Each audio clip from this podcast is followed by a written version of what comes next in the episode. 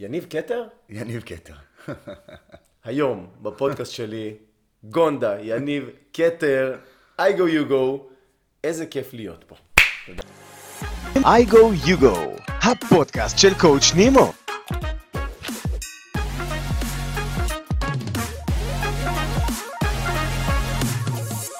שבאת, במיוחד פה לביתי הצנוע. הוא צנוע, אבל יש בו אווירה כיפית. כן, גיטרות, פסנתר. זה כאילו לחזור להיות צעיר שוב.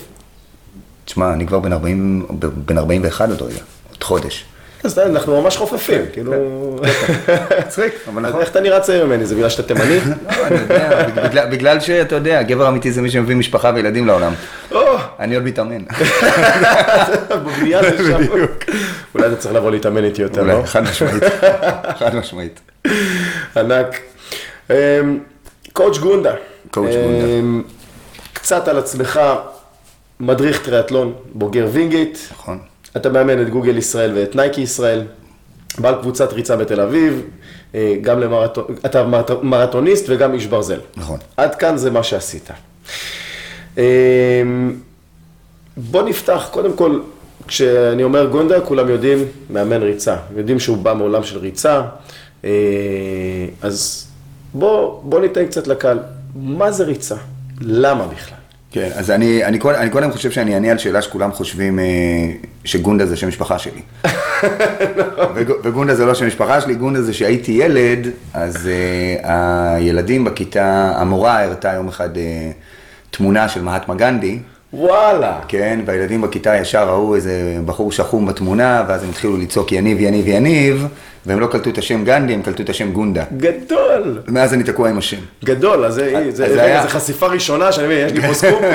כן, זה היה במשך, במשך באמת הרבה מאוד שנים, זה היה שם גנאי, שמאוד ניסיתי להתעלם ממנו. כן. אבל עם השנים הבנתי שהשם הזה יכול, זאת אומרת, זה הופך להיות סוג של, אתה יודע, סימן הכר. אתה לא יוני, אתה לא דוד, אתה לא יוסי, אתה גונדה. אתה מדבר לך... עם מישהו לפני עשרים שנה, אתה אומר לו גונדה, הוא יודע מי אתה מדבר. יש חיבור מיידי למי הבן כן, אדם. יש מה? חיבור. זה דמות, וזה לא פשוט לעבור ילדות עם איזה שם גנאי. לא. אני... יש לי גם איזה סיפור מעניין, אבל uh, אתה פה על הפודקאסט פעם באת. Uh, איזה קטע, כי רציתי לשאול מה זה משהו מהצבא, אולי איזה אתיופי, אולי את הפרסי וזה גונדי בכלל, אני יודע. הרבה מאוד שאלות, לא. לא, זה היה סיפור בבית ספר שהיה מכות ואני לא הסכמתי להשתתף, ואז הילדים סיפרו למורה שיניב קיבל מכה והחליט לא להשתתף ולחזור חזרה לשיעור, להפסקה. ואז המורה סיפרה סיפור על מהטמה גנדי, איך הוא שחרר את הודו מעצמאות, איך הוא שחרר את הודו מהבריטים בהפגנות שקטות. וכולם ציפו ממני שאני אלך מכות, כי הייתי אז, לא יודע, אלוף משהו בקרב מגע שם וזה, אבל...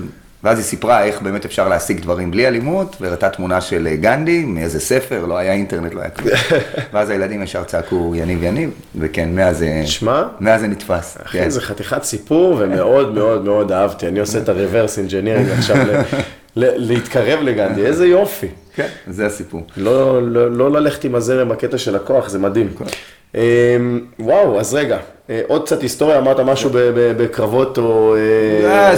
כשהייתי ילד אז גדלנו בג'סי כהן, בחולון, וזה... מי שלא מכיר את ג'סי כהן בחולון חייב ללכת לעשות סיבוב. כן, ממש, שם ברחוב הראשי, תוכלו לקנות מה שאתם רוצים.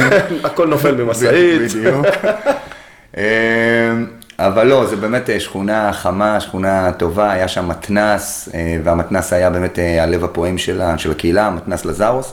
ואני הייתי ילד חוגים, הייתי בכל החוגים האפשריים, מלאסוף בולים, דרך לשחק שחמט, דרך ג'ודו וקרב מגע, פסנתר, ממש הייתי כל היום בחוגים.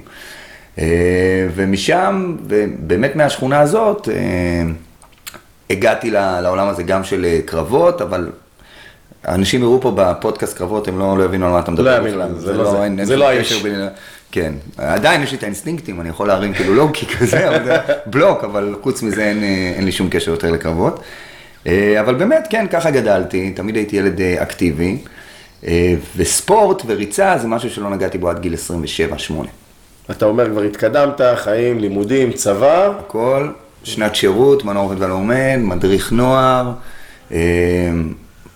גרתי בכל מיני קיבוצים, לימד, התעסקתי עם ילדים, באיזשהו שלב התנועה ביקשה ממני לעבור מהקרמן שלי בקיבוץ ליפו, להיות רכז חברתי.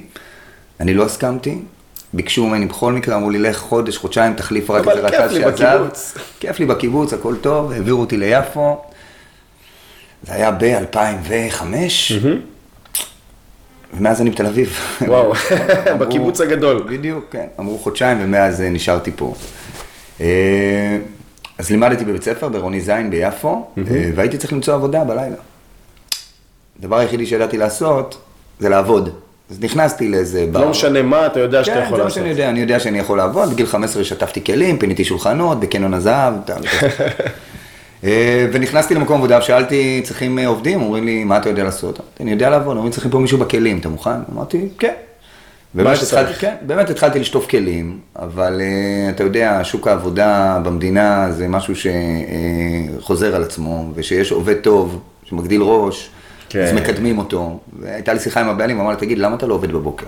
אמרתי, כי אני בבוקר מורה בבית ספר. אמרתי, מה? גדול. ובאמת התחלנו לדבר קצת על זה, ואז דיברנו על הצבא, ודיברנו על הנוער עובד ועל עומד, כל הדברים, ואז אמר לי, אתה יודע מה? בוא, בוא נלמד אותך להיות ברמן. והוא באמת לימד אותי להיות ברמן, ואז עבדתי פחות והרווחתי יותר.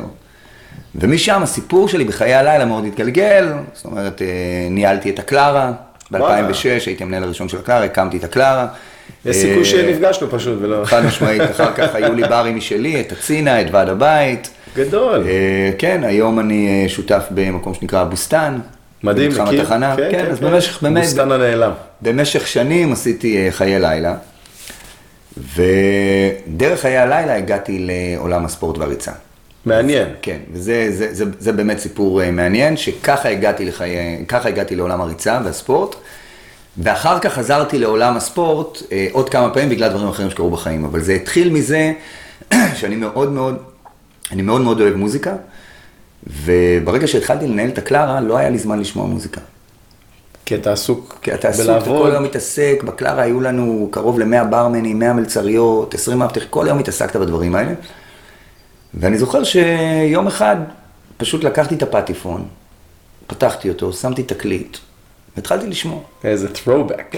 ואז אחרי שעתיים, הטלפון שלי היה מפוצץ באיזה שלושים שיחות שלא נהנו, והבעלים של הקלארה התקשר אליי ואומר לי, גונדה, איפה אתה? כל העולם מחפש אותך, למה אתה לא עונה? מה אתה? איפה אתה? באמצע היום נהנה. אתה תשמע, אני, וואלה, שמעתי תקליט, אתה לא מאמין. מי שומע תקליטים באמצע היום? מה יש לך? זמן? מה? אני כזה נבהלתי וזה, לא הבנתי מה קורה. יותר מאוחר באותו היום, או אולי כמה ימים אחרי, נסעתי לקלארה, על האופניים. ואני רוכב על אופניים, ודובר על אלפיים ושש, אלפיים ושבע, אז היה רק שביל אופניים מאוד מאוד קצר. גם, זה היה תחילת הדרך, בכלל של משהו. אבל גם לא הייתה מודעות, ואני זוכר שזה מישהי רצה על המסלול אופניים. ואני מאחוריה, ואני צועק לה, גברת, גברת, והיא לא שומעת, גברת, ואני רואה אותה מזיזת הראש. ואז שאני עובר על פניה, על לצידה, אני רואה שהיא עם אוזניות. אמרתי, וואלה, יש פה סטארט-אפ. אני מתחיל לרוץ. אז באמת הלכתי, קניתי אם פי שלוש כזה בגודל של שש שתיים ארבע, אתה יודע, משהו כזה ענק, עם ג'יגה אחד כזה, כמו ממקוף כזה וזה, באוזניות, קושר ותופס וזה, והלכתי, קניתי שעון דופק, עד תשאל שם, עשיתי את כל הטעויות שרץ מתחיל עושה.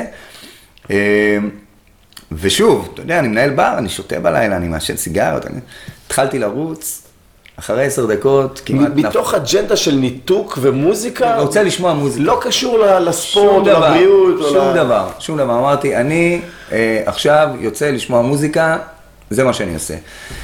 אחרי עשר דקות באמת כמעט נפחתי את נשמתי שם, לא הבנתי מה אני עושה. גם לא הכרתי את הערכים, אני זוכר, היה לי שעון דופק. רצת ישר לתוך רכבת. לתוך רכבת, אבל גם היה לי שעון דופק, ואני זוכר שהשעון הראה מאה תשעים, מאה תשעים וחמש, ולא הבנתי מה זה אומר. אני בסדר, אתה יודע, כאילו, אני מרגיש בסדר, לא הבנתי. אבל באמת אחרי עשר דקות הגעתי לים, ואז לקח לי עוד חצי שעה לחזור הביתה ברגל, אני בלי טלפון, אתה לא יכול לרוץ עם הדברים האלה שהיו אז. של אז. ואז שהגעתי הביתה, עוד פעם היה לי איזה עשר שיחות שלא נהנו, ועוד פעם הבעלים, והוא התקשר ואמר לי, איפה היית? עוד פעם שמעת מוזיקה, אני לא מבין. אמר לו, לא, דווקא יצאתי לרוץ. ופתאום כל השיח השתנה. אה, גונדה, אתה רץ? כמה אתה רץ? מאיפה רצת? באמת? תשמע, אני גם... אז הוא בן אדם בעניין. אז פתאום אמרתי, אתה יודע מה, אף אחד לא צריך לדעת, שמעתי מוזיקה, שידעו שאני רץ. ופה זה התחיל.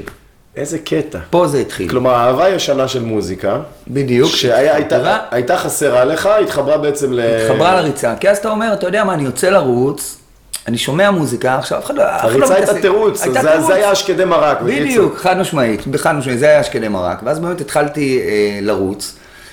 וב-אלפיים, ואני חושב שזה היה אלפיים ושמונה שהתחלתי לרוץ, ואז ראיתי פרסומות למראטון תל אביב, ואמרתי, אני הולך לרוץ מראטון. הולך לרוץ מראטון? הולך לרוץ מראטון. אתה זוכר כמה זמן זה לפני? כן, זה היה בערך איזה ארבעה חודשים, חמישה, אמרתי, אני הולך לרוץ מראטון. עכשיו תראה, גם בעולם הריצה יש כאלה שיש להם כישרון טבעי לריצה, זה בסדר. והיה לי את זה ברגליים. לא הייתה בעיה, אני זוכר באמת שהתחלתי לרוץ ורצתי עם האפליקציה הזאת של נייקי ועם השעון, ואני זוכר שהגעתי ל... הייתי יוצא פה מבנייני אופרה ומגיע כבר עד הסי אנד סאן וכל מיני כאלה, ורץ ורץ ורץ. פתאום אתה מרגיש קל יותר ו... כן, אבל מ... מצד שני אני לא באמת יודע מה אני עושה, אני רק יודע שאני כאילו רץ, אני לא, לא מבין, לא, לא יודע. עכשיו היה אינטרנט, אבל עוד לא היה, עוד לא היו דברים, זה עוד לא היה כזה... זה לא הרמה של היום שזה בקליק. בדיוק, שהיום היום בקליק. ושבוע לפני מראטון תל אביב, סחבק חטף שפעת. צ'יז! וקצת חום, קצת שיעול, הרבה סנוזיטיס. התרגשת? התרגשתי, ולא ידעתי אם באמת ללכת. הזינוק עוד היה מהדולפינריום. נכון. אני זוכר שביום שישי קמתי, שמתי על עצמי את הטייצים ואת כל הדברים וכל הזה, והתחלתי ללכת לזינוק, ואמרתי שאני לא מרגיש טוב, וחזרתי הביתה. איזה מבאס. ולא רצתי את המראטון, כן. אבל שבועיים אחרי הרגשתי יותר טוב, ואמרתי, טוב, אני בקושר, אני חייב לעשות... משלים את המראטון. אמרתי, אני חייב לעשות איזה אימון, אני חייב לעשות איזה תחרות. ראיתי ברמת אביב ג' יש את מרוץ מלאכיות הדממה, לעמותת לתסמונת רט, לילדות, ואמרתי, אני נרשם למרוץ הזה. לא ידעתי לקראת מה אני בא. מרוץ ראשון, ברמת אביב ג' נסעתי, התחלנו לרוץ, וסיימתי ראשון. וואו. במרוץ חמישה קילומטר. גדול. אני זוכר שקיבלתי את הגביע, אז שאלו אותי מאיזה עמותה אתה, מאיזה אגודה. ואני גרתי בשנקין, אז אני אמרתי, אמרתי, אני עמותת שנקין, אתה יודע, לא ידעתי כלום. ופה התחלתי לרוץ. פה התחלתי לרוץ, באמת כבר ממש... התחלת ללמוד את העניין? אז לא כל כך, אבל התחברתי לקבוצת ריצה של נייקי, לנייקי הייתה קבוצת ריצה, היה שם מאמן, בשם אריאל, שאני חב לו המון ובאמת לימד אותי המון, והגעתי לקבוצה הזאת. וקצת התחלתי לרוץ איתם, הייתי בא שהייתי יכול. אבל לקלרה, יום אחד המלצרית אומרת לי, גונדה, יש פה מישהו שרוצה לדבר איתך, הוא מחפש את המנהל. אמרתי, אוקיי. שלום, נעים מאוד. אני אמרתי, תשמע, אנחנו קבוצת טריאטלון, ובאנו לחגוג פה עכשיו, חלק מה... מהחברים בקבוצה זכו באליפות ישראל, ובאנו לחגוג, ואחת מהן היא בת שבע עשרה, וואו, ו... אז היא לא יכולה להשתר להיכנס. עכשיו זה היה מוצא שבת, השעה הייתה שש בערב. כן. המקום רק נפתח כאילו בליינים כבדים בתשע, אז אמרתי לו, תשמע, בגדול אסור לי להכניס, אבל, אסור לי, מותר לי להכניס, אבל אסור לי שתיגע באלכוהול, ולי אין, לי אין דרך לאכוף את זה. לכן, אני מוכן להכניס, אני רק מבקש. שאתה אפוטרופוס, אתה שומע. אתה אפוטרופוס, כן, אתה יודע, שותה קולה. אמר לי, אין בעיה, אין בעיה, ואז אמרתי, תגיד, אז מה זה טרטליון? מה זה הדבר הזה? טורטליני. כן, אמרתי, זה שחייה, אופנה, אמרתי, מה, ואיך מתחילים?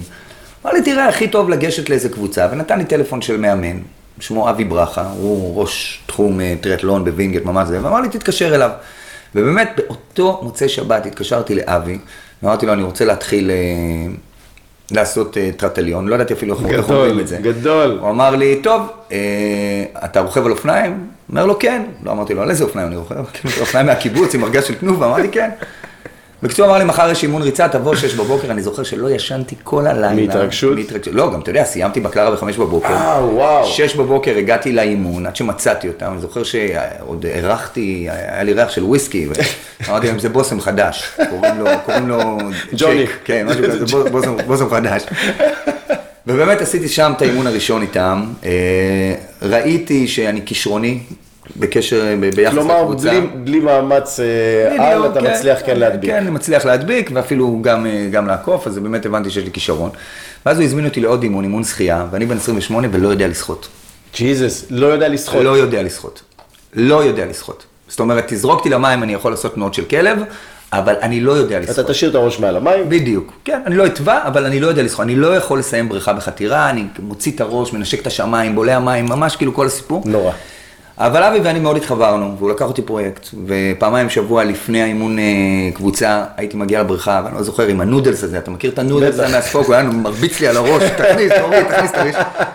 אבל לבסוף למדתי לשחות, כן? ועשיתי טריאטלון ראשון, שאני זוכר בטריאטלון. עם איזה אופניים? אז כבר קניתי אופניים יד שנייה באיזה חמש מאות שקל. סבבה, בסדר. מהרגע של התנומה זה בכלל היה ענק. עשיתי טריאטלון ראשון, בטריאטלון אתה יש לך חליפה ויש את השם שלך, אתה כותב את השם. אני כתבתי את השם, זוכר, שחיתי למצוף הראשון, אמרתי תודה, אני סיימתי, קחו אותי חזרה. ומצאק לי גונדה, כתוב לך גונדה על הגב כל כך בגדול. פדיחות. כן, פדיחות. אז אמרתי, אתה יודע מה? לפחות שידעו מי האחרון שיצא. אבל, אבל ככה באמת, ככה זה התחיל. המשכתי לעבוד בחיי הלילה, המשכתי להיות בקבוצת טריאטלון. אני זרקו אותי מהבית ספר בגיל ארבע עשרה או חמש עשרה, ואז אבי בא אליי איזה יום אחד ואמר לי, תגיד, מה למדת בחיים? אתה תשמע, למדתי הרבה, אמר לי, אבל תעודה. יש לי תעודת מגיש עזרה ראשונה, זה שווה משהו. אז אמר לי, בוא בוא, אני ראש תחום ענף טריאטלון בווינגט, אתה, יש לך גישה, בוא, בוא תלמד. תקשיב, זה כאיזה סיפורי סינדרלה קלאסיים. עכשיו אני רוצה להגיד לך שקורס מאמני טריאטלון לוקח שנה, לי לקח קרוב לשלוש שנים. בגלל אחרי הלילה וה... כי אין לי הרגלי למידה, אני לא ידעתי ללמוד. אז הייתי לומד במונית שירות מתל אביב לווינגט למבחנים. אז כל מבחן לקח לי שלוש ארבע פעמים, כאילו עד שעברתי אותו, ובסוף עברתי והוצאתי תעודת מדריך טריאטלון. והמשכתי להגיע לקבוצה של נייקי. והמאמן הראשי של הקבוצה אמר לי, תגיד, גונדה, אני רואה שאתה פה עוזר לי לחבר'ה, בחימום אתה תמיד בסוף מאסף, הקבוצה פה ממש גדלה, אולי תבוא תהיה עוזר מאמן. אמרתי לו, שמחה, כאילו, כבוד לי. אמר לי, יש לך איזה תעודה? עשית תעודת מאמן חדר כושר? אמרתי לו, לא, לא, אין לי כלום. אבל יש לך... אמר לי, אין לי כלום. אמרתי לו, תשמע, עשיתי מדריך טריאטלון. אמר לי, אה, מעולה, יופי, גם אני עשיתי, יאללה, תבוא. ובאמת, ככה התחלתי. עשיתי את התעודה, התחלתי שם להיות עוזר מאמן שלו, יאמר לזכותו שאף פעם לא הרגשתי עוזר מאמן, תמיד הרגשתי מאמן, באיזשהו שלב הוא עזב, אז אני הפכתי להיות המאמן. ירשת את המקום הזה כן, של המאמן?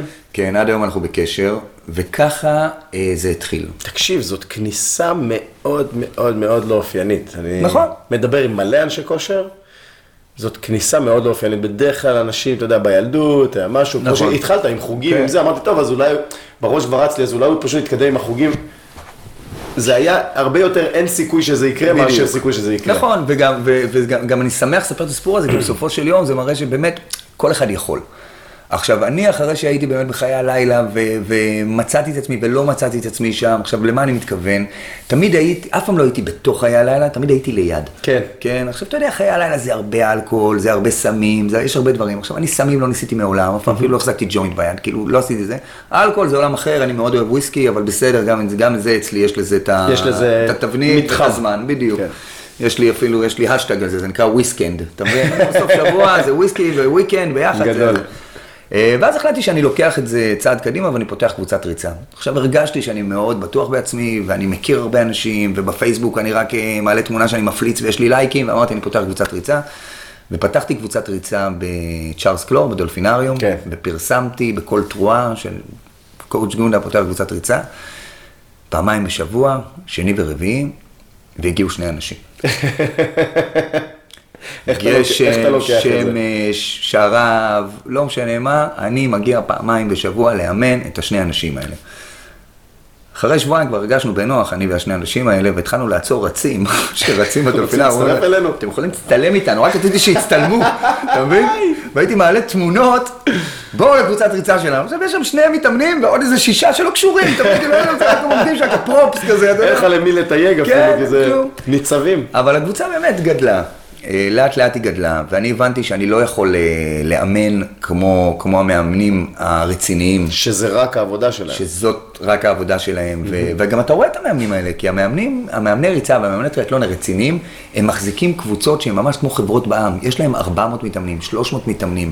אתם יודעים, זה גם שכר יפה, וזה גם המון המון אחריות. כן, זה, זה עבודה, זה הניהול, עבודה הניהול מסביב הוא עבודה. לכל דבר, ואני החלטתי שהמוטו שלי בחיים זה לא להכניס את החיים לאימון, אלא להכניס את האימון לחיים. נייס. זה, זה, זה היה המוטו. אז פתחתי קבוצת ריצה, שהקבוצת ריצה הזאת נפגשת פעם בשבוע. פעם בשבוע היא נפגשת, ממש עם תוכנית אימון לכל החודש, כל אחד לפי המטרה. כלומר, אחר כך גם ממשיכים בבית לעבוד? ממשיכים בבית לעבוד, אפשר להיפגש, יש קבוצה, מדברים ביניהם. התנאי היחידי להיות חלק מהקבוצה, זה להגיע פעמיים בחודש. אוקיי, זה המינימום. מינימום פעמיים בחודש. לא הגעת פעמיים בחודש? ביי. להתראות. כמובן, אם אתה מודיע לי, אני בחול, וזה הכל בסדר. זה התנאי היחידי לקבוצה. חיילים לא משלמים, עולים חדשים עד שנה שהם נמצאים פה בארץ לא משלמים, אנשים שיש להם בעיות כלכליות לא משלמים. אני, אני חושב שזה רק, רק בן אדם שגדל בסביבה, שגדלת בה ויכול לקלוט את זה. גם וגם מתוך איזושהי אמונה, אני אומר לך בלב, באמת, בתום לב, כן? לא, לא רוצה להצטער איזה מדה טריזה, אבל אני באמת מאמין שריצה זה השוויון ההזדמנויות האחרון שנשאר בעולם. אז אני, אני, באחת השאלות, פשוט רשמתי, למה לדעתך ריצה זה דבר כל כך פופולרי? אז אני, אז אני אסביר. אחד, אני באמת חושב שריצה זה שוויון ההזדמנויות האחרון שנשאר בעולם. למה אני מתכוון? אתה לא צריך משקפת, לא מחבט, לא כדור, לא סל, לא שער. לך תיכנס לבריכה, לך תשלם להיכנס לבריכה. בדיוק, הולך לשחק טניס, הולך זה. הדבר הזה הוא, הוא שוויון הזדמנות. אתה, כל מה שאתה צריך זה לרצות. גם אם, גם אם הדבר היחידי שיש לך זה מכנסיים, אתה יכול לקחת אופניים או ללכת עם סנדלים לים ולרוץ על רצועת החוף על החול. באמת, אתה יכול לעשות את זה. זה שוויון ההזדמנויות האחרון שנשאר בעולם, במיוחד היום בעולם המודרני והטכנולוגי, שגם אתה רוצה תוכנית אימון, אתה פשוט ברגע מקבל אותה. וזה למה אנשים באמת מתחברים לריצה. זה משהו שאתה עושה עם עצמך, אתה יכול לעשות אותו מכל מקום בעולם, איפה שאתה רוצה, וזה לא מצריך ממך הרבה. אפס פסיליטי.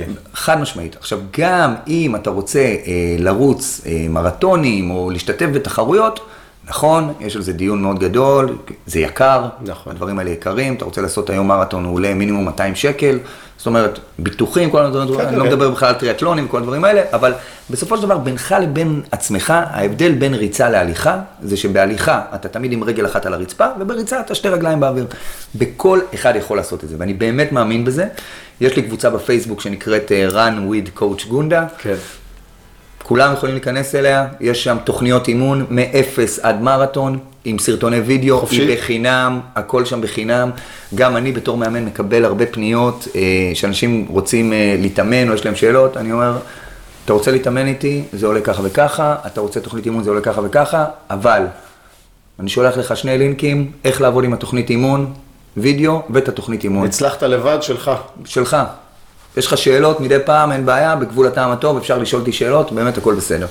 וזה למה אני באמת חושב שריצה, אה, הרבה אנשים מתחברים אליה, כי יש לה הרבה צורות ומלבושים. אתה יכול לרוץ לבד, אתה יכול לרוץ עם קבוצה, אתה יכול לרוץ עם אשתך, אתה יכול לרוץ עם הבן שלך, אתה יכול לצאת, אתה יכול לעשות, אתה יכול לרוץ עם הכלב, אתה יכול לרוץ עם התינוק. כן, אני ממש רואה כאלה. נכון, נכון, עם העגלה בטח, חוויה. חבר'ה, מי שרץ עם העגלה, תזכרו שהתינוק לא רץ, כן? אז לחסות אותו טוב. בדיוק, קר לו. אז כן, וזו באמת הסיבה. אוקיי, זה בהחלט מה שחשבתי. שנייה לפני שנתקדם לתוך מרתון והכנות וטריאטלון והכנות, כשאתה רץ ריצה ארוכה, מה קורה? או, זאת שאלה מעניינת. אז אתה זוכר, אני אמרתי בפתח הדברים שאני הגעתי לריצה באמת מתוך אהבה לשמוע מוזיקה. נכון. אבל חזרתי לריצה עוד כמה פעמים. עכשיו, תשמע, אנחנו כבר לא ילדים, כן, ארבעים זה כבר, אתה בן אדם מבוגר, מקשיבים לך, אתה יכול להשתמש במשפט. בסמכות. כן. אני הייתי שם, אני... בדיוק, תקשיב לי, אני בן ארבעים, אתה יודע, אפשר להשתמש בזה. אבל... אני ממאן להשתמש בזה, אבל בסדר, יש לי זקן לבן.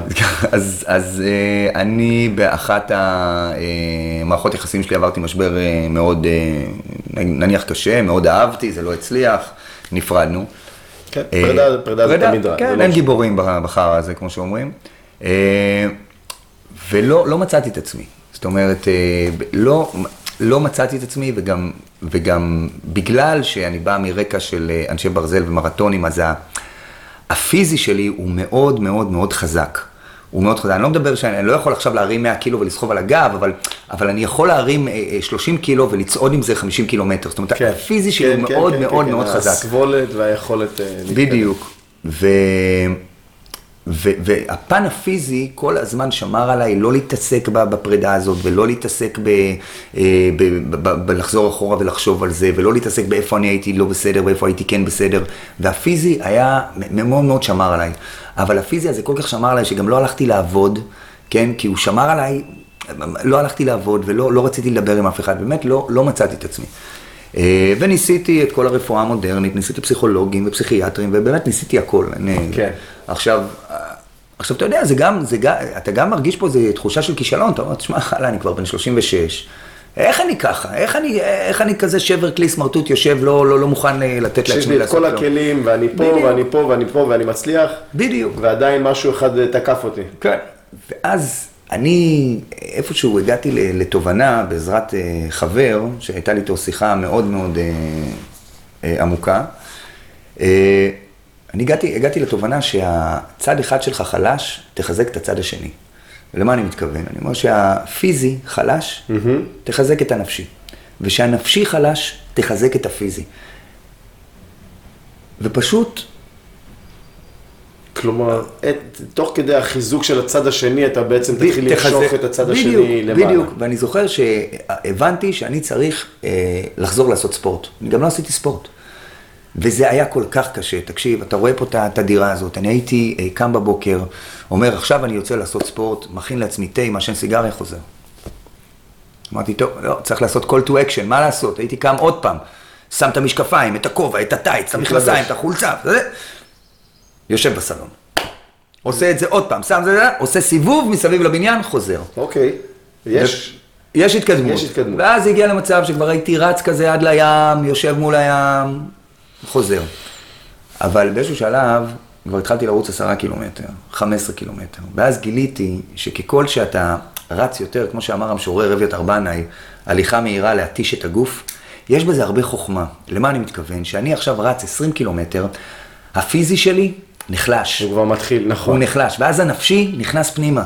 הנפשי פתאום מזכיר לך, נותן לך, מראה לך זיכרונות שהיה לך, ומחשבות שהיו לך, ותחושות שהיו לך, אבל הפיזי ממשיך לרוץ, אז אתה אומר, רגע, אין סכנה ממשית, אני לא מת, בסדר, אני נזכר במשהו, אבל תראה, אתה ממשיך, אתה נושם, הלב פועם, אתה נותן לזה מקום, אז ככל שהפיזי היה, היה מתחיל להישבר, הנפשי היה נכנס פנימה והיית פותר עם עצמך דברים.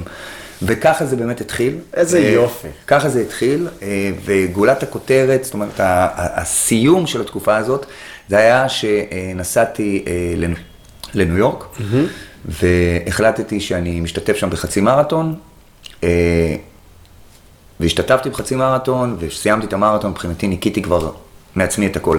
אבל פשוט חיזקתי את הנפשי, חיזקתי את הפיזי. זה, זה היה... זה ויזואלית, הצלחתי לראות בעצם את ה... כשאתה נותן לפיזי לעבוד ולהגיע למקסימום, הוא מתחיל להיסדק, ואז מתחיל להישפך לתוכו... אור. כן. הנפשי, האור של הזה יוצא חוצה. וזה משהו שאתה יודע ש... שאני אומר, גם אם אתה הולך לפסיכולוג, לדבר עם פסיכולוג, אה, שהם יושבים איתך בסופו של דבר אה, בספה. זה קצת דיסטנס, קצת וזה דיס... תחום בזמן. כן, והם גם לא מבינים, הם לא, הם לא באים מרקע של, של, כאילו, של, של ההתמודדויות שאנחנו עוברים איתם בראש, אתה מבין? גם, גם קרוספיט, גם זאת. זאת אומרת, זה בסופו של דבר הרבה תעצומות נפש. כן, אה, זה צריך לכבוש הרבה דברים בפנים צריך... כדי להצליח. בדיוק. עכשיו, אה, יש דברים שהם לא טובים אה, רק אה, לספורט, הם טובים גם לחיים בכלל. אתה יודע שבאים אליי אה, מתאמנים, ואני נותן להם לעשות אינטרוולים של אה, ארבע מאות מטר, ואני רואה שהוא, שהוא עוצר עשר מטר לפני סוף הנקודה. מה אומר, אתה אומר? כן, מה זה גם מה שתעשה כאילו במרתון, עשר כן, מטר לפני הקו סיום תעבור להליכה, זה, זה ש... מה שתעשה בעבודה, עשר דקות לפני הזה אתה תלך. ממש בדיוק כמו לעצור בחזרה שמינית שיש לך עשר להשלים, בחייאת. כן, תנוח דקה, תשלים עוד שתיים. אז פה באמת הריצה תפסה אותי עוד פעם. וואו, וזה במקום כנראה הרבה יותר חזק, כי זה עזר לך לעבור חתיכת משבר. וזה גם עושה אותך חזק יותר. אתה באמת עושה אותך חזק יותר, זה עושה אותך חזק בכמה אספקטים. גם אתה עובר איזשהו תהליך בגרות עצמית עם עצמך, ובסופו של דבר אנחנו מאמנים. אתה מבין? אנחנו מאמנים, כן, זה פרנסה, זה כסף, אין ספק, כולם צריכים להתפרנס, אבל בתור מאמנים, אנחנו גם נותנים לאנשים דברים. נכון. תמיד, ופתאום אתה חווה איזה תהליך עם עצמך, שעכשיו אתה יכול לבוא למתאמן או למתאמנת ששבורי לב, או איבדו מישהו. היית בצד שלו. היית בצד, אתה יודע, אתה אומר לו, בתחושות אני מבין אותך, אמנם לא איבדתי מישהו שהלך לעולמו, אבל איבדתי דברים אחרים, ואני אומר לך שיש דרך לעשות את הדברים האלה. ובאמת, עשיתי case study, לא case study, אבל ניגש אליי איזה בחור בבריכה איזה יום, והוא אמר לי, גונדה, אני רוצה לדבר איתך. ואמרתי לו, הוא אמר לי, תראה, אני, לא, אני רואה אותך פה, בעל הבריכה, אני רואה זה. והוא סיפר לי על אובדן שהיה לו. כן. אמרתי לו, תקשיב, אין לי uh, תרופות פלא. אני רק יכול להגיד לך שהייתי באותו מצב שלך לפני uh, שנתיים. והדבר היחידי שעשיתי, התקשרתי למאמן שלי, תביא לי תוכנית אימון, וכל יום עשיתי את מה שהיה כתוב בתוכנית אימון, בלי לשאול שאלות. אתה רוצה? אני מתקשר אליך כל יום. לוודא שאתה יוצא... לא, שאתה בא איתי. אמרתי לו, אני אגיד לך. אני אגיד לך שאני הולך לשחות. הוא שחיין שיהיה בריא. אמרתי לו, אני אגיד לך שאני הולך לשחות, אני אגיד לך שאני רוכב, אני אגיד לך שאני רץ, אני אגיד לך. אבל אתה חייב להסתכרן איתי, כי לפעמים אני יודע חצי שעה לפני, יש לי הפסקה מהעבודה של שעה. תראה איך עד עכשיו השיחה בכלל הייתה על ספורט תרפיוטי בכלל, ספורט שמרפא את הנפש. נכון, וזה באמת מרפא. ותדע לך שהבחור הזה היום הוא בסדר גמור, אתה יכול להרים לו טלפון, הוא יגיד לך, כאילו באמת, אתה יודע, הוא גם לא ראה את זה בתהליך, אבל באמת זה קרה. אתה מבין? ואז פתחנו קבוצה לשחות בים בתקופת הקורונה, כאילו היה בריכות. אז היום אני גם אומר, גם בתור מאמן, אני מרגיש שיש לי הרבה יותר מה לתת. אתה מבין? ברמה של המוטיבציה. כן, ככל שאתה מתבגר, יש יותר חוויות, יותר צלקות, יותר התנסויות. אוקיי, זה, זה, זה אחד. משם, איפה המראטון נכנס? כלומר, אתה אמרת שאתה מתחזק גם פיזית. נכון. אז אנחנו רוצים מראטון שלם, ועשית גם איש ברזל. נכון. שזה... כן, עשיתי כמה. אז, כן. אז, אוקיי, קושי פיזי זה, זה פסיכי, וגם אני חושב שקושי נפשי הוא, אה, הוא עוד יותר מטורף. בוא, בוא ננסה רגע להיכנס קצת ל... למה, מה קורה שם בתוך מראטון, ומה קורה בתוך איש ברזל. תראה, אה... מראטון ואיש ברזל זה הרבה מאוד ניסיון תחרותי. הגוף זה מכונה מדהימה. היא לומדת והיא זוכרת. שקל על כל פעם ששמעתי את זה. כן. היא לומדת והיא זוכרת. עכשיו, אחרי המראטון ראשון שעשיתי, אני לא הצלחתי ללכת שבוע. וואלה. כן. המראטון האחרון שעשיתי זה היה בנובמבר. אוקיי? עשיתי מראטון בנובמבר, בתוצאה הכי טובה שעשיתי בחיים. וואו. כן, כמעט אחרי שתים עשרה שנה שהתחלתי לרוץ. סיימתי את המראטון, נכנסתי לאיזה משביר לצרכן בניו יורק, קניתי מכנסיים וחולצה, ושעה אחרי הלכתי לפגישה. ויצאת, והמשכת. והמשכתי. ענק. עכשיו זה רק בגלל באמת שאתה, שהגוף זוכר. שום דבר לא עושים ביום אחד, גם אם אני אבוא פה לכל אחד מהמאזינים, וכנראה גם הצופים. גם הצופים. ואני אגיד להם, בואו נתחיל להתאמן מחר לאיש ברזל. אז אני אגיד לו, מה פתאום? אני אגיד לו, חכה. אימון ראשון הוא כזה, אנחנו שוחים עשרים מטר, אנחנו רוכבים מאה מטר, ואנחנו רצים חמישים מטר. ופתאום זה נראה להם בסדר. עכשיו יש לנו שנה שלמה להגדיל את המרחקים. בעצם... חותך את זה לביסים קטנים. בדיוק. וכל פעם מגדילים את הביס. בדיוק, כל פעם מגדילים את הביס, חושבים על מה אכלנו, בודקים את הטעמים של הביס, איפה הוא פוגש אותנו, מה היה לנו חמוץ, מה היה לנו מר, מה היה לנו מתוק. ואתה מגלה, לאט לאט בתהליך של לשחות זה יותר קל לך, ולרוץ אתה יותר רועב, אופניים אתה לא סובל, אבל אתה מגלה. אבל באמת, לחלק את זה לברייקים קטנים, אוקיי? לכתוב מטרה גדולה על הלוח, ולהתחיל לפרק אותה.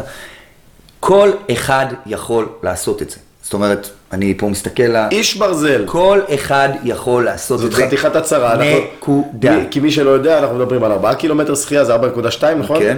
ארבע נקודה שתיים שחייה, יש לנו אחר כך... שלוש נקודה שמונה שחייה. שלוש נקודה שמונה. מאה ושמונים קילומטר אופניים. ומראטון בסוף. ומראטון שלם. נכון. נכון. ואני אומר, ואני באמת אומר שכל אחד יכול לעשות את זה, ואני רואה, אני באמת רואה לאורך השנים, אני רואה, יש מישהו שהייתי בקבוצת טריאטלון, ואשתו הייתה באה לעודד אותו. גדול.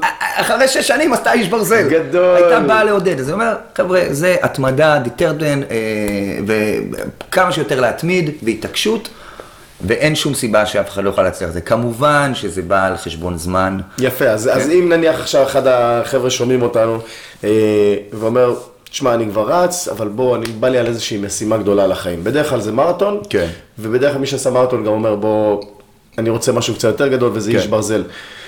אז אני כבר קצת רץ, קצת שוחק, קצת אופניים, אבל בוא באמת, מה, מה אני צריך לשלם בשביל להיכנס לעולם הזה? אז תראה, נתחיל, בוא, בוא, בוא רגע נלך על, על הפן המצחיק.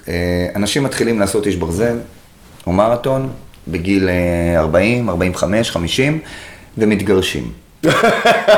זה לא עושה. שנייה, ומתגרשים, והזוגיות והמערכות היחסים מתפרקות. קבוצות הטריאטלון וקבוצות הריצה לריקודי העם של פעם. בסדר? חשוב, חשוב שידעו את זה. עכשיו, עכשיו אני אסביר. גבר בן ארבעים וחמש, נשוי עשר שנים, חמש עשרה שנה, עשרים שנה. אין לו זמן לאישה, אין לו זמן לילדים, אין לו זמן לכלום. פתאום הוא מחליט להיות איש ברזל. יש לו זמן כל יום להתאמן שלוש שעות, שעתיים. האישה לא מבינה, הילדים לא מבינים. הכל מתחיל שם, אני כבר, בגלל שאני רגיל לדבר אנגלית, אני כבר לא זוכר, הכל שם מתחיל לגרוש, וככה זה נשבר. אז קחו את זה בחשבון, שאם אתם הולכים להשקיע באימונים, אתם גם צריכים להשקיע בזוגיות ובאישה ובילדים. זה חד משמעית, זאת אומרת שאף אחד לא ירגיש זה. זאת אומרת, ביום שבת קמת לרכב, קמת לרכוב ב-ארבע בבוקר, סיימת ב-עשר, תעבור בבנדיק, תביא לכולם ארוחת בוקר. תביא את זה למצב, צאו לטיול, תביא את זה למצב שהילדים ואשתך יחכו לזה שאבא יסיים אימון, כאילו, כי הם יודעים שאם אבא יתעורר לאימון, הוא חוזר עם סופגניות, אוקיי? אז זה אחד. זה המחיר הכי קטלני שיכלת להביא פה, כן? אבל זה מה שקורה, אז חשוב באמת לעשות את השילוב. מי שרץ עשרה קילומטר ורוצה לרוץ מרתון, הוא צריך ארבעה חודשים. וואלה. כן, הוא צריך ארבעה חודשים. מה אתם אומרים? רגע, אני עכשיו שואל את הקהל ואני אשים פה איזשהו קליק. אני רץ עשרה קילומטרים, זה לוקח לי חמישים דקות בסבבה. לעשות מרתון, כן או לא, ללחוץ. אז זה לוקח ארבעה חודשים, בין שלושה לארבעה אימונים בשבוע. אוקיי? יש מאמנים שיאמנו אותך בחמישה אימונים ושישה אימונים, אבל אני מאמין בין שלושה לארבעה אימונים בשבוע. כאשר אימון אחד זה אימון אינטרוולים, אימון אינטנסיבי, אינטרוולים עליות, אימון אחד זה אימון יותר שהוא טמפו, שאתה רץ... קצב אחיד. קצב אחיד לאורך זמן, ואימון אחרון זה ריצת הנפח, שאתה מתחיל להתכונן למרחקים האלה. לצבור קילומטראז'. בדיוק, וכל שבוע או שבועיים אתה מעלה את המרחק. אתה מתחיל ב-עשר, עולה ל-שתים עשרה, ארבע עשרה, שש עשרה, שמונה עשרה, עד שאתה מגיע לריצה מסכמת, שזה הרבה מושגים שאנחנו, אם נרצה, ניגע בהם. אבל זה, זה הסיפור. בדרך כלל לוקח ארבעה חודשים לעבור מתוכנית לתוכנית. אני אישית ממליץ מ-אפס ל-חמש לקחת בין שלושה ל-ארבעה חודשים, מ-חמש ל-עשר לקחת בין חודשיים ל-שלושה, גם ארבעה, מ-עשר ל-עשרים ואחת גם לקחת שלושה חודשים, ומ-עשרים ואחת למרתון גם לקחת שלושה ארבעה חודשים. אפשר לרוץ מ-עשר למרתון, אין בעיה, זה גם יכול לקחת ארבעה חודשים, אבל אני כן ממליץ לעשות את זה עם מאמן או עם קבוצה, כן, זאת אומרת, קבוצות, יש קבוצות נהדרות במדינה, ויש פה מאמנים באמת ברמה הכי גבוהה שאני מכיר, כי מה שעושה את המאמנים פה טובים זה שהם לא מסתפקים בתעודה שהם קיבלו. כן. הם מסתכלים על התעודה כגושפנקה להתחיל ללמוד. זאת אומרת, הם קוראים באינטרנט. בדיוק, כל כך מסכים. זה באמת, אתה רואה ויש גם פורומים ומתייעצים בינינו. אז מי שרוצה להתחיל לעשות מרתון או איש ברזל, אחד צריך להבין שאיש ברזל הוא צריך להתאמן כל יום, ויש לו יום אחד מנוחה. וזה יום שהוא יבחר. אני מאוד מאמין בשבת כיום מנוחה, שבת ונפש. כן. אבל כן, מינימום באמצע השבוע צריך להתאמן כל יום בין שעתיים לשלוש, ובסוף שבוע זה יכול להגיע לשש, שמונה, תשע שעות. קשוח. קשוח. למה? כי זה ספורטאי סיבולת. ומה זה סיבולת? זה... מה זה סיבולת לב ריאה? זה שגם הלב וגם הריאה סובלים. זה סיבולת לב ריאה. וגם השרירים, הכל סובל. ואתה על הכיסא של הפניים, הכל סובל. בדיוק, אבל ספורטאי סיבולת זה מישהו שהוא סובל ויכול להמשיך. וכשמתאמנים לאיש ברזל, אתה באמת רוצה לדמות את המרחקים. כמו במרתון יש ריצה מסכמת, שבדרך כלל אתה רץ שלושים ושישה שלושים ושמונה קילומטר. שזה כבר מגרד את הדבר האמיתי. בדיוק, מגרד את הדבר האמיתי, אבל אתה באמת צריך להרגיל את הגוף לרכוב מאה וחמישים קילומטר, ומיד אחרי לצאת לרוץ שלושים קילומטר. אז שלושים קילומטר נניח ייקח לך שעתיים וחצי, ולרכוב מאה קילומטר ייקח לך עוד ארבע שעות, אז ביחד זה שש וחצי שעות, זה אימונים שאתה עושה. וואו. כן. עכשיו לעולם הזה נכנס גם הרבה עולם של תזונה, שצריך לדעת מה לאכול, ומאוד חיזוק הגוף, גם חשוב לעשות אימוני כוח. כן, אז אימוני כוח עושים לחיזוק, לא להתחתב ולא לגדול, עושים... ספציפי יהודי למה שצריך. ספציפי בדיוק, פעמיים בשבוע, אימון כוח איכותי, הרבה חזרות, משקל, משקל נמוך, אלא אם רוצים עכשיו להתחזק מאוד באופניים, אז כן עובדים על כוח מתפרץ, כן. ועובדים על חזרות. זה הרמה הבאה. נכון. תזונה. אין איזה, אין, אין, אין איזה תזונה ספציפית שצריך לאכול, צריך לזכור, צריך לזכור שהגוף שלנו בפעילות גופנית כזאת, אירובית, מאבד, ולא לתפוס לי במילה, זאת אומרת, יכול להיות שאני טועה פה. מלא קלוריות. כאן, אבל מאבד מלא קלוריות, ואז היחס הוא בדרך כלל בין ארבע מאות ל-חמש מאות קלוריות לשעה, וואו. ואתה רוצה להחזיר את ארבע מאות חמש מאות קלוריות האלה כל שעה. אז יש הרבה חברות תזונה שיתנו לך, יש חברה שנקראת ספונסר, שיש להם הרבה ג'לים ויש להם דברים שמחולקים, בגדול זה הרבה סוכר שאתה מכניס לגוף. החבר'ה של הטור דה פרנס, למשל, הם מתחילים נניח במשקל גוף של שבעים קילו, והם כל יום מאבדים בין חמשת אלפים ל-שבעת אלפים קלוריות. הם מסיימים את הטור דה פרנס באותו משקל, שבעים קילו. כי הם אוכלים תוך כדי? כי הם מחזירים. כן, כן מחזירים. אז זה מה שצריך לזכור. עכשיו אתה יוצא לפעילות שהיא מעל שעה, אתה צריך להחזיר לגוף את מה שהוא מאבד. כי אחרת נחלש ונגמר. בדיוק, כן. כשאנחנו עושים פעילות אירובית, הגוף מושך את הקלוריות שלו מפחמימה ושומן בדיפולט, אלה שני הראשונים. השומן לא נגמר לו אף פעם, הפחמימה נגמרת, לכן צריך כל הזמן להכניס פחמימות. אז לשמור על החוק הזה, אני אישית אוהב לאכול דברים קלים. אם אני יוצא לרוץ, אז אני לוקח שני תמרי מהג'ול, מפלט אותם, שם בכיס, וככה אוכל, עוצר שותי מים, לוקח ג'לים, כן. איזוטון, גם, זאת אומרת, הכל בסדר. ועוד דבר שמאוד חשוב, אה, לא מנסים בתחרות מה שלא ניסינו באימונים. איזה יופי לא, של משפט, איזה יופי של לא, משפט, ענק. פשוט ככה, אין, אני רואה רצים, הולכים וקונים בגדים חדשים ליום התחרות, ונעליים חדשות ליום התחרות, מגיעים ליום התחרות, והנעל לא נוחה, ואוי ואבוי, ומתחילים שם לסבול, ואל תשאל. אז לא מנסים, יום תחרות הוא בדיוק כמו יום אימונים, רק ששמה, לכל החצית הימנים יש אוכל בחינם, אבל הכבישים, הכבישים שם הם פנויים, כן, פנויים ומעודדים אתכם, אבל בסופו של דבר מבחינת מאמץ, מבחינת הדברים שאתה רגיל, בדיוק כמו שעשית באימונים. גדול, הטיפ הזה של התת הוא מאוד מאוד מאוד חשוב. זה טיפ שנכתב בדם, זה לא, זה לא שאני זה חכם גדול, כן? אבל פעם יצאתי לרוץ עם חולצה חדשה שקיבלתי מאחד המרוצים. שפשפות של החיים. שפשפות, כל הפטמות שלי שם התחילו לדמם. נורא. כן, אבל מי שרוצה באמת לרוץ מרתון, או מי שבכלל רוצה אה, אה, לעשות אה, כל אחד מהדברים ששוחחנו עליהם, צריך להבין שאם זה ריצה של מרתון או ריצה בכלל, צריך לפנות לו בין שלושה לארבעה ימים שבוע. אם הוא רוצה לעשות טריאטלון עד הרמת האולימפי, כן? אז גם שלושה, ארבעה, אפילו חמישה ימים, ואם זה חצי איש ברזל ואיש ברזל, אני כן ממליץ להתאמן כל יום. למבוגרים שבינינו, ולא רק, אבל כשאני אומר מבוגרים, אני כן מדבר על הגילאים שלנו, כן חשוב לעשות מתיחות. אני אישית לא מאמין במתיחות לפני או אחרי אימון. אלא כיחידה נפרדת? כיחידה נפרדת. מתיחות וגמישות. בדיוק. ויש על זה פרק בפודקאסט, by the way. מעולה, אז אני אשמח לשמוע עליו. כן, תמיד שואלים אותי, מה, אתה לא עושה מתיחות? אמרתי, רוץ, אתה עושה מתיחות חמש דקות לפני האימון וחמש דקות בסוף האימון, אתה לא באמת מותח כלום ואתה לא עובד על הגמישות. זה נעים. כן, אבל בסופו של דבר זה באוכרנו. ככל שהגוף יותר גמיש, אנחנו יותר זריזים, הקורדינציה שלנו יותר טובה, והכי חשוב, אנחנו לא נפצעים. מסכים. זה הכי חשוב. אז יפה. אז בוא נכוון שתי שאלות שיהיו מקצועיות יחסית זריזות. בן אדם שהוא כרגע במצב אפס, אפס ריצה, רוצה להתחיל לרוץ, תן לו כמה טיפים, ובית, ניכנס לעולם טיפה של פציעות שכיחות בספורט, ואיך אנחנו יכולים להימנע או לטפל בהם. אין בעיה. אז בן אדם ש... אפס, לא רץ מעולם, כן? דבר ראשון, ללכת לקנות נעלי ריצה, אוקיי? זה דבר ראשון. הנה אני תעלות שאלה, מה חשוב בנעלי ריצה? אז מה חשוב בנעלי ריצה, זה שהנעל, על פי החברה שאתה רוכש, תהיה מוגדרת כנעל ריצה, אבל אנחנו מדברים על רצים שמתחילים. כן, כן. אז לקנות נעל ריצה שיכולה לפתוח לך רדיוס של פעילות. בעולם, בעולם הנעליים של הריצה יש נעליים לטמפו, כאילו לקצב, לאימון, יש נעליים לתחרות, יש נעליים לריצה בשטח, כן? יש כל מסוגי נעליים, יש נעליים בריצה מינימליסטית ובלה בלה בלה. אנחנו רוצים לקנות נעל שתפתח לנו וריאטי, שתפתח לנו רדיוס פעילות, שאתה תוכל גם להתאמן איתה וגם לרוץ איתה מרתון. אוקיי? הנעליים האלה, אני לא אתן פה עכשיו דגמים, אבל הנעליים האלה בנראות שלהם, איך הן נראות, זה נעל עם סוליה יחסית עבה. כן. אוקיי? ונעל לתחרות היא נעל מאוד קלת משקל, והסוליה מאוד דקה. אין בלימה. אז אם מישהו עכשיו מתחיל לרוץ, שילך לקנות נעל, עם בלימת זעזועים טובה. עם בלימת זעזועים טובה, סוליה יחסית עבה, אוקיי? שיבלום לו וישמור לו על הרגליים. אז זה דבר ראשון, עשיתי, קניתי נעליים. זה דבר ראשון, כן. לשכוח ממה עשיתם בצבא. ואיך רצתם בצבא. כמה ישראלים, איך אפשר? לשכוח, אני בצבא רצתי, אחי, הכל בסדר, אתה בצבא, גם היה לך שיער. אתה יודע כמה אלופים היום בצבא. ברור, ברור, בסדר, עזוב אותנו. בצבא היה לך שיער, היה לך זה, היום אתה קרח, תשחרר אותנו.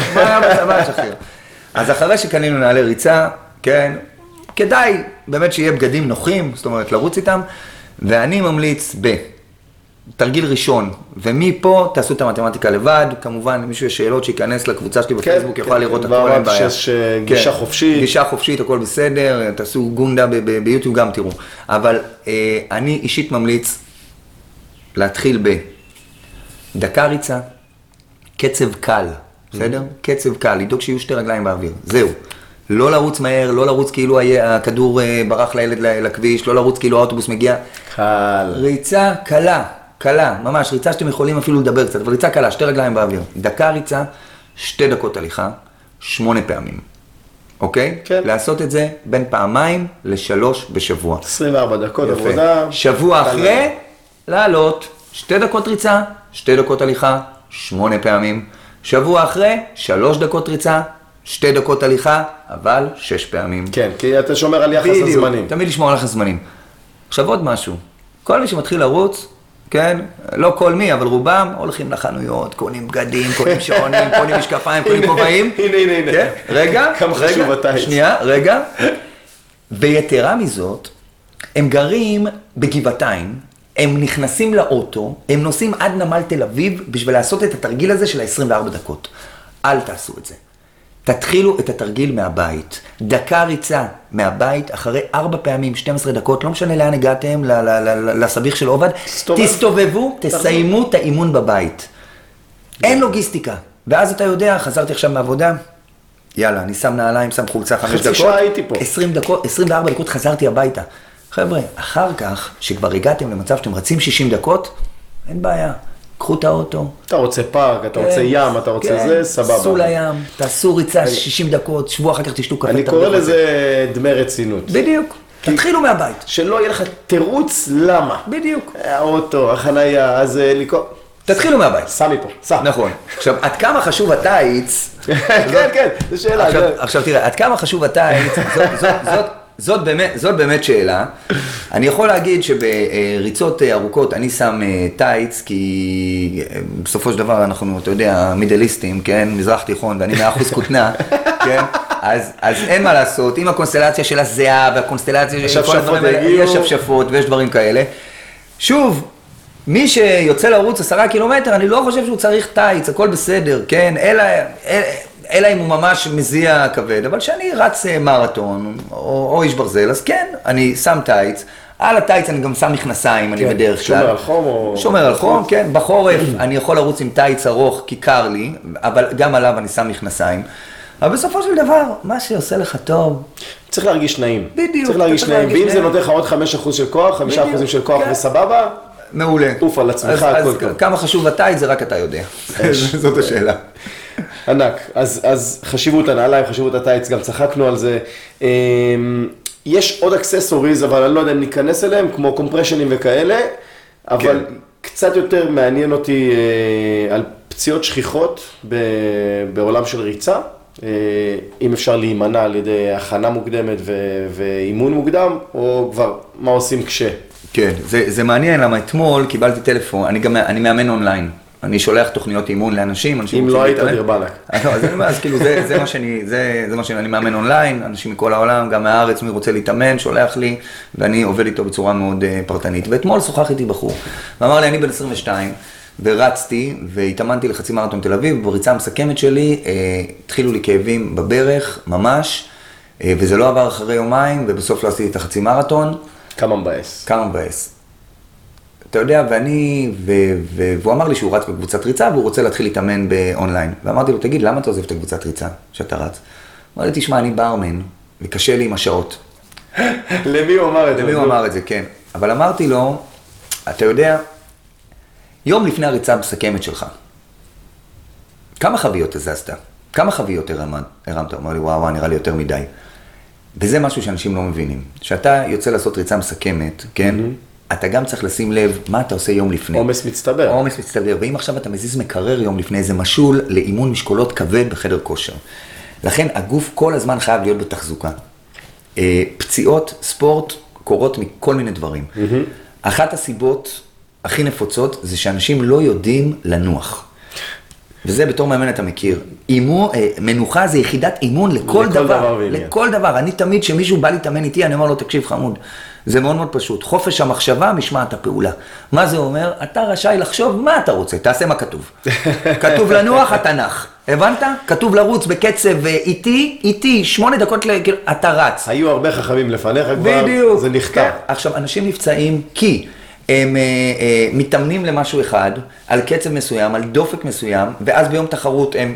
משתוללים לגמרי. אמרנו את זה קודם. והגוף לא יודע להתמודד עם הדבר הזה. עכשיו, בסופו של דבר, השרירים, התפקיד שלהם מעבר לייצר תנועה, הם הבולמי זעזועים שלך. גם. עכשיו, ברגע שאתה מאמיס עליהם יותר מדי, הם לא מצליחים לבלום את הזעזוע, ומי שחוטף את הנזק זה השלד. הרקמות, כן? נכון, הרקמות רכות. ופה אתה, פה אתה דופק את הגוף.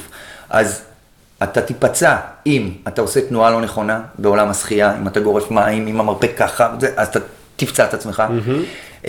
באופניים אתה תפצע את עצמך אם אתה לא יושב נכון על האופניים, והמנף הוא לא נכון. נכון, נכון. בדיוק.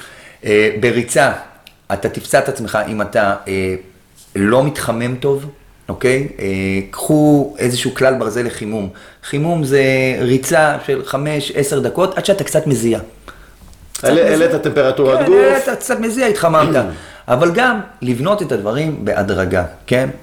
וככה נפצעים. אם הגוף לא מבין מה אתה עושה לו, הוא עושה הכל כדי לשמור עליו. גם אם אתה עושה ריצה אירובית עצימה, אז הגוף, אין לו זמן להתעסק עם הקלוריות של השומן, שלוקח לו זמן לפרק אותם, אז הוא ייקח שמונים וחמישה אחוז מהפחמימה, כי זה דלק מהיר. כן. אבל אם אתה יוצא לריצה בינונית, הגוף אומר, רגע, אני לא בלחץ. יש יכול לזמן. לנהל את האנרגיה. כן, בכיף. בדיוק, אז זה לוקח חמישים אחוז מהשומן ו-חמישים אחוז מהפחמימה. זה אגב, גם אם מישהו רוצה לרדת במשקל, אל תרוץ מהר. קלאסי, נכון. תרוץ בינוני, לאורך זמן. קלאסי על הטווח האירובי הנעים הזה, זה ריצה שהיא נעימה, שאפילו אפשר קצת עכשיו, אנחנו גם ניפצע משטויות לפעמים, פציעה, פציעות. אגו, אגו, אגו, אבל גם, אני אומר, פציעות זה גם חלק מלהיות ספורטאי, זאת אומרת, אתה יכול לעשות הכל נכון. כן, אבל בסוף ו... האבן תזוז וסבר את הקרסול. בסובב את הקרסול, והדברים האלה קורים, ומה לעשות, אתה יכול ליפול מהאופניים, זה קורה, אבל בסופו של יום פציעות קורות מרקלס, מבזיזות וזהירות. אתה, נגיד, שברי מאמץ וכאלה, נתקלת? אז כן, אז נתקל, תראה, אני חושב שאני יותר נתקל בדבר שנקרא שינספלינט, שזה רקמה שמחברת בין השריר לעצם. נכון, זה התחלה של... כן,